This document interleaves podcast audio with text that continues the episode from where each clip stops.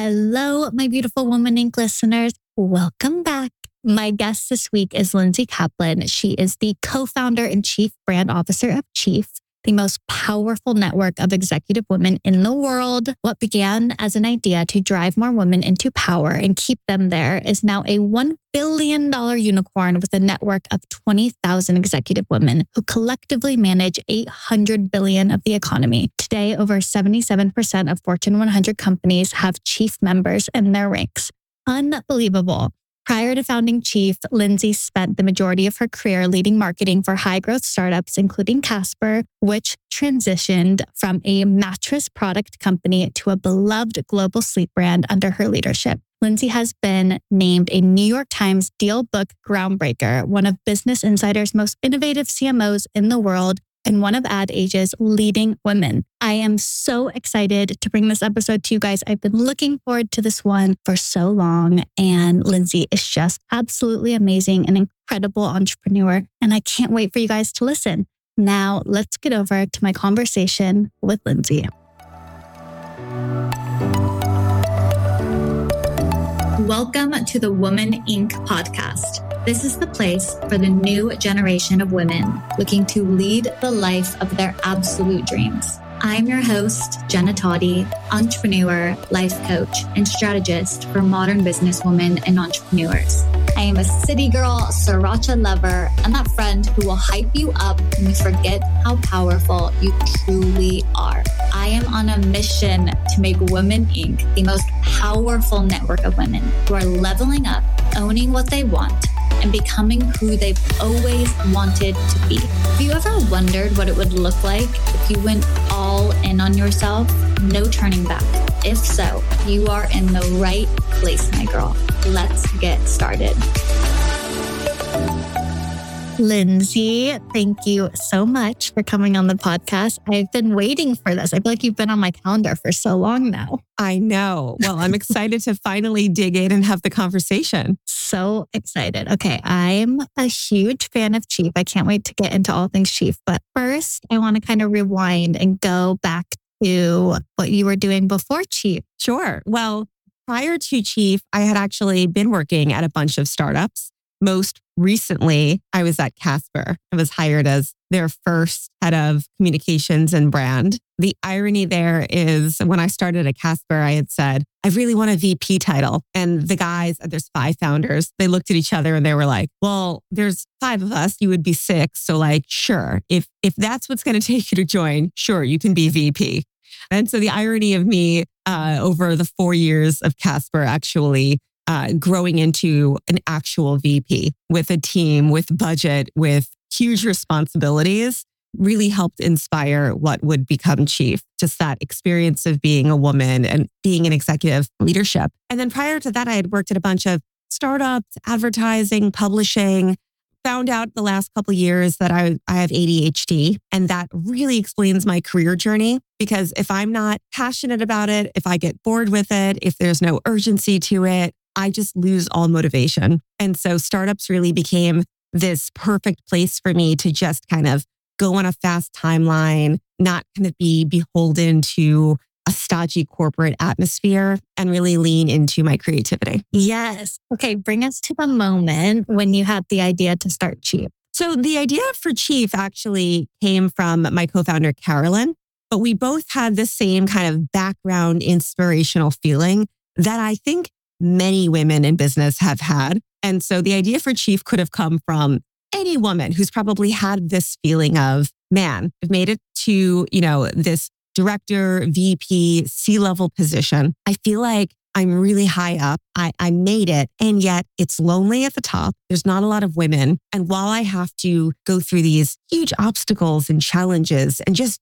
just being a business leader in general, I, I now also have to take on that shift of mentorship of being that role model in my business of that, you know, woman on in the leadership team and feeling like you're held to a bit of a different standard and juggling all of that with often caretaking responsibilities at home.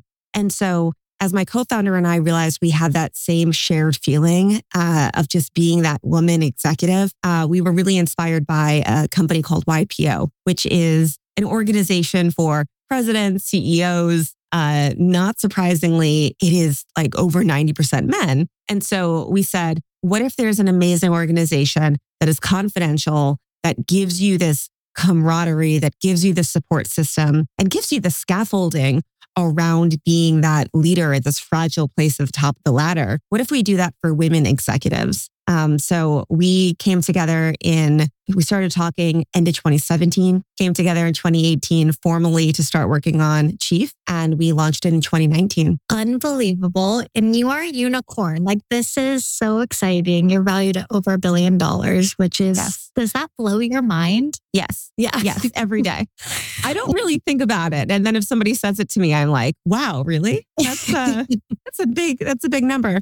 Um, yeah. And I think personally, on a personal level, that number feels surprising and shocking and full of awe. On a professional level, when I think about how big the business chief can be, there are 5 million women in America alone who identify as this executive level businesswoman. And then when you zoom out and think about the TAM across the world, when you think about where chief can go in the future as we think about potentially, you know, other verticals for uh, women in other uh, states of their career, this could be massive. And so that valuation, again, personal Lindsay aside, professional looking at the numbers, Lindsay, it makes a lot of sense.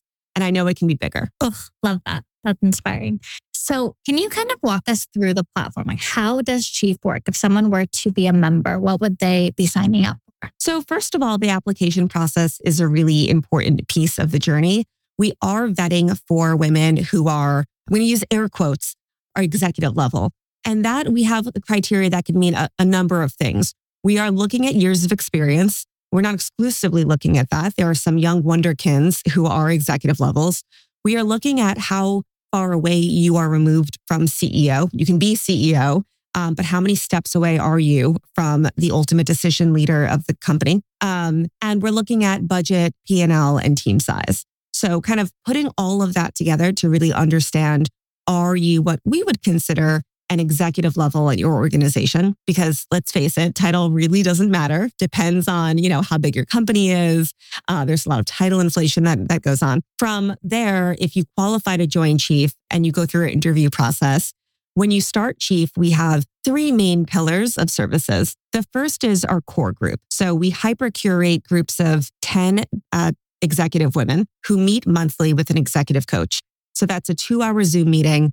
And the goal is for you to find 10 other people who just freaking get it, who understand the bullshit you're going through, the challenges, that kind of blend of personal, professional, and, and aren't in your industry. So we want to put finance people, advertising people, marketing people, manufacturing. We want that mix in the room because it's really not about going through the day to day of the, the working problems. It's about zooming out and getting that almost personal board of directors that is giving you support. And I go back to that word scaffolding around you to make sure you feel supported and that you have, again, 10 other people who get it um, and can be there for you. So that's our core group. That is the, the first pillar. Second is community. We have 20 thousand women in chief across the US and UK.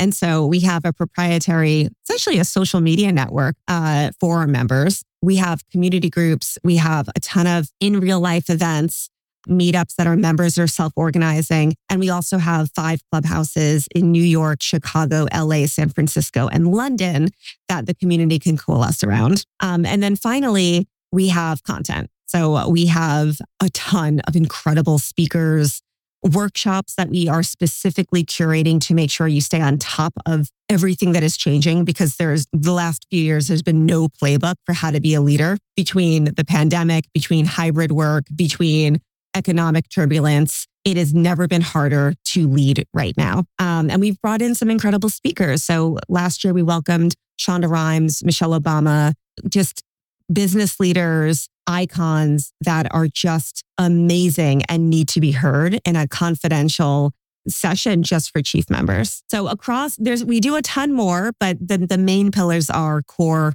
community and content. Amazing. No big deal. Michelle Obama. Michelle Obama, no big deal. Yeah. what would you say you have found that most of the women who are a member of Chief are struggling with?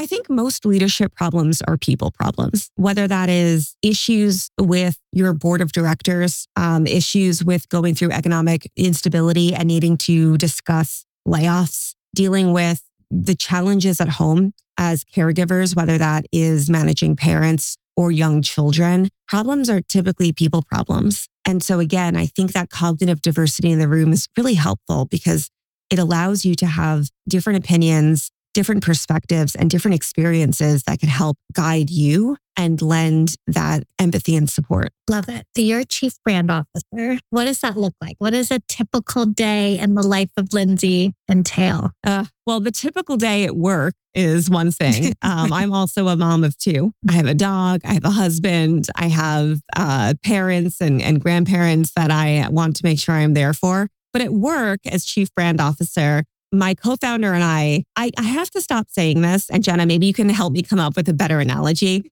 We used to joke that, like, in many ways, she's the brain and I'm the heart, which is terrible because it makes her sound like a robot and makes, frankly, makes me sound stupid. So we don't love that. But when we started Chief, my co-founder Carolyn is, um, she's like an HBS alum. She is an operational, just dynamo. She's incredible. She's brilliant. She is just like the best CEO of all time. But what Carolyn is the first person to admit is she's less focused on like, what, it, how does it make you feel? Right? Why do people want to join? That psychology of what makes somebody want to join Chief and what makes them feel like they're having a really special, life changing experience. And so, as chief brand officer, I own marketing, brand, events, content, programming, brand partnerships, and then certainly informally run a lot of that kind of conversation around what does chief stand for how are we driving change we recently hired a vp of impact and inclusion and committed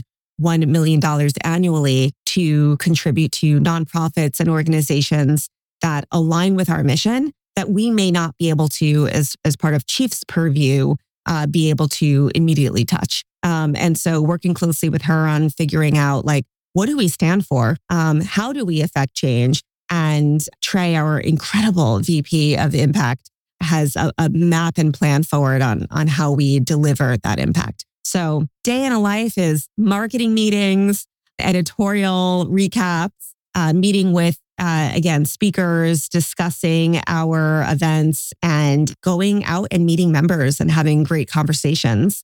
And I would be remiss if I didn't mention, I actually have my, my phone is blowing up because my core group is texting because I have a core group and I love them. And so shout out to my core groupies because uh, part of my day always involves like hilarious text from them uh, that always make me feel like, yeah, I got this. That's so good. I love that. I also feel like you, so you lean more right brain and she leans more left brain. Yep. I lean more creative. Yeah. You're both in the heart and both in the brain. It's, I, I know I need a better analogy because I mean, I will, I will sit in the data with her and um, I love it. But I'm definitely more of the creative and she is definitely the operator. Yeah. Okay. So something that I kind of obsess over is the beginning stages of building a brand, because I think for anyone listening, they're looking at Chief, which is now over a billion dollar company. And it's like, how did you get there? Like, lay it out for me. What would you say if you were to kind of rewind back to those beginning stages? What were some of the core decisions you guys made that you found really moved the needle?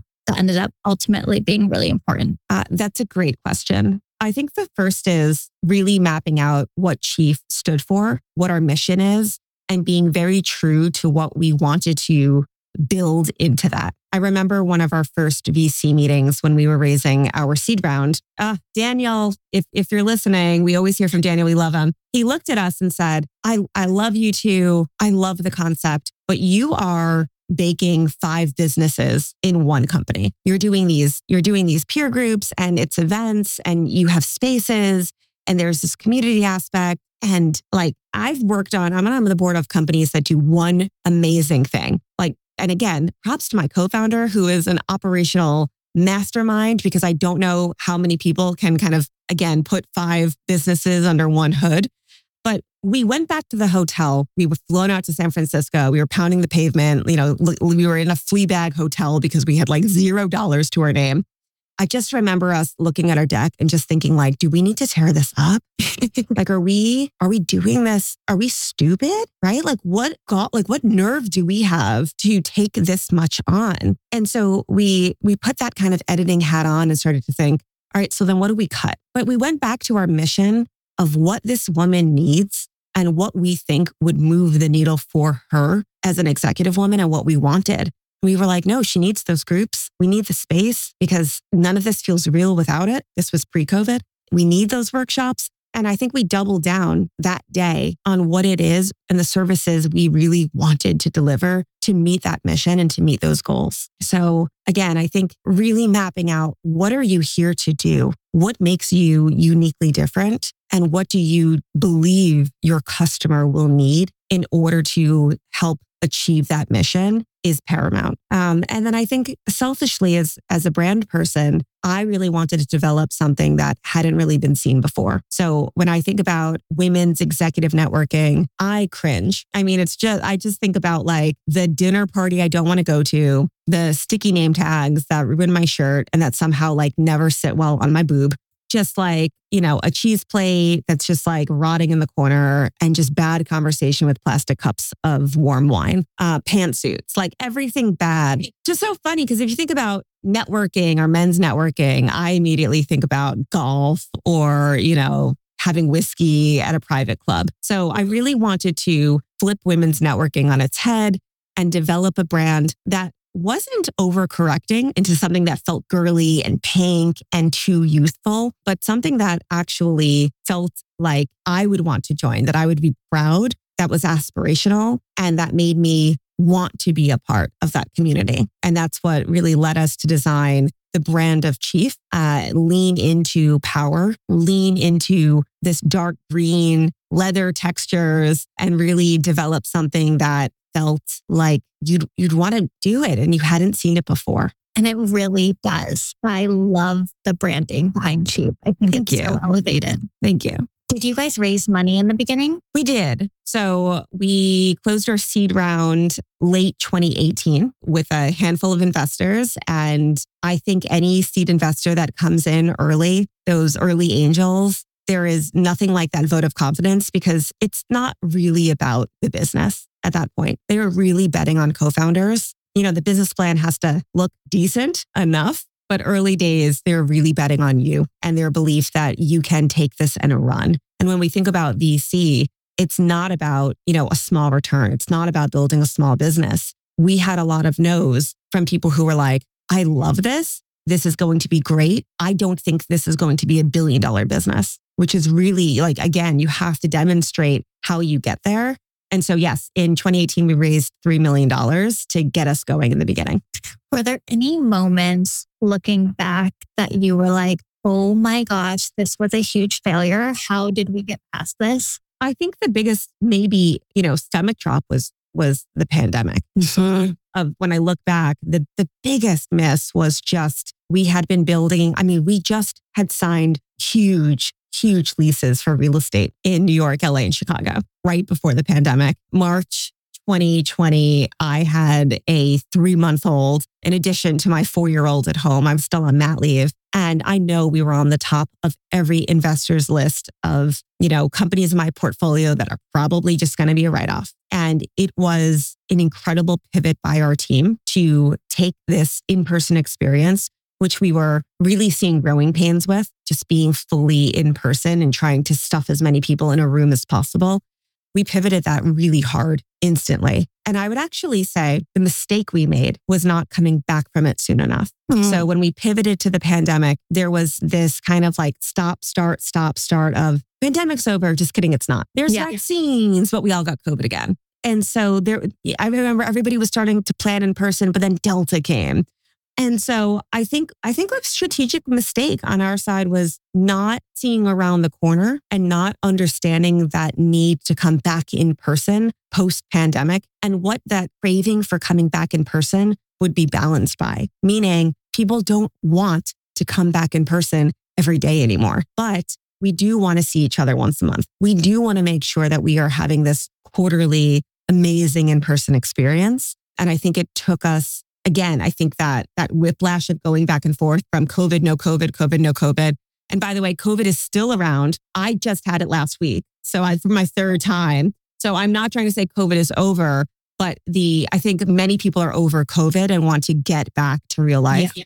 And I think it was a strategic misstep that we didn't move into a, a hybrid experience that valued in person fast enough over the last year and a half. Makes so much sense. So, Chief is heavily focused, obviously, on networking. What characteristics do you think the best networkers have? Ooh, I think the best networkers are not transactional.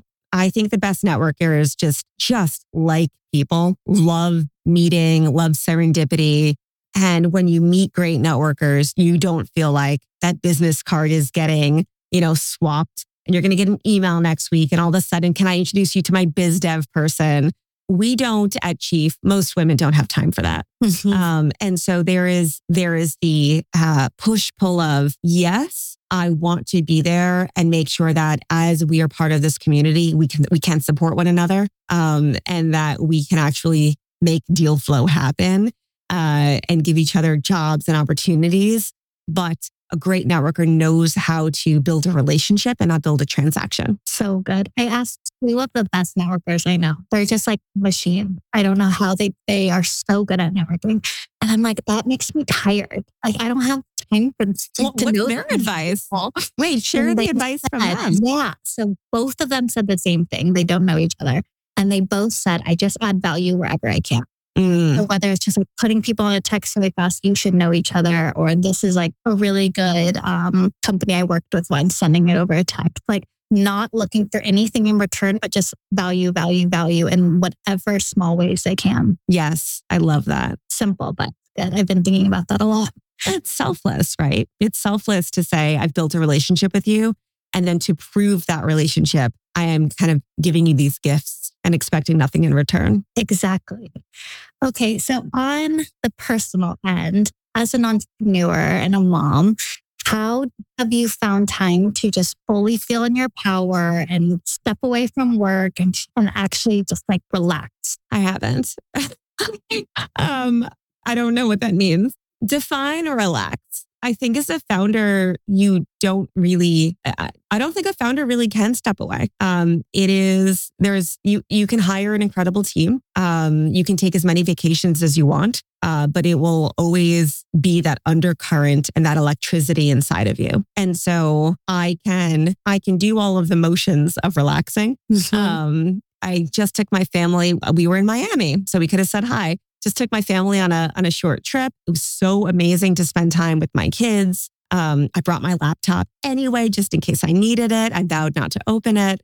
Can I can I mentally turn off the the you know the ticking of being a founder? Absolutely not. I just can't. But I do want to make sure that I'm being really intentional about my time so that when I'm with my family, when I'm with my kids, I am prioritizing them. I'm thinking about them. They are they are in my worldview. They are they are filling up the aperture. Um, but there is that constant white noise hum that will never go away. So it's maybe more about boundaries than it is turning off. It, listen, again, it could be the ADHD that I seem to entertain eight thoughts at once.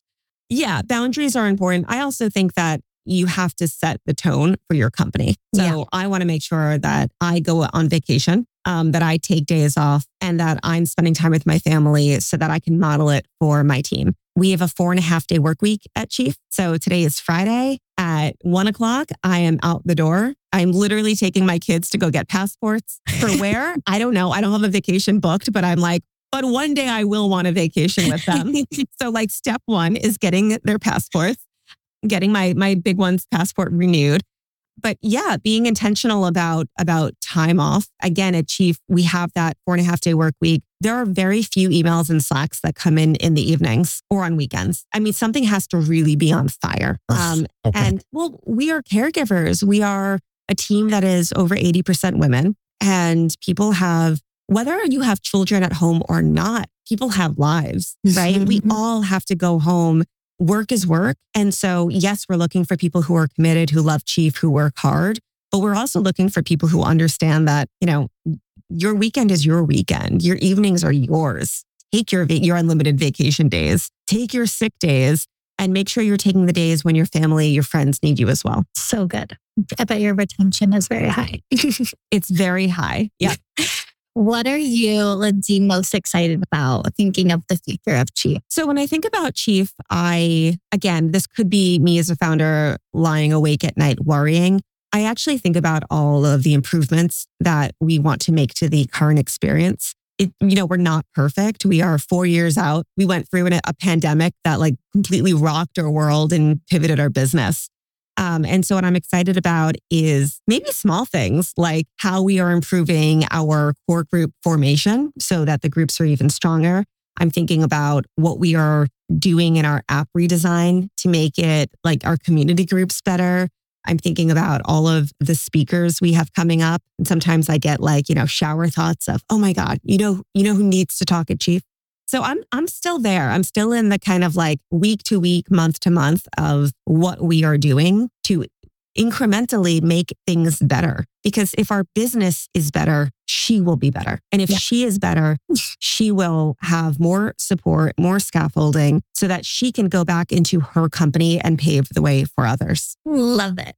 Lindsay, thank you so much. I have one last question. This has been amazing. What would be your number one piece of advice for a woman who's wanting to start her own company? Ah, my number one piece of advice is to just remember that life is short. Just do it. Just do it. Just take the leap, you know, wrap yourself up in whatever security you can find and take the leap. If, if you want to start a company, life is short. Try it, do it. You will scratch yourself. You will end up licking your wounds going to be hurtful. You will have some black and blues and scrapes. Um, but if you want to jump, jump. Love it. Might just become a billion dollar unicorn.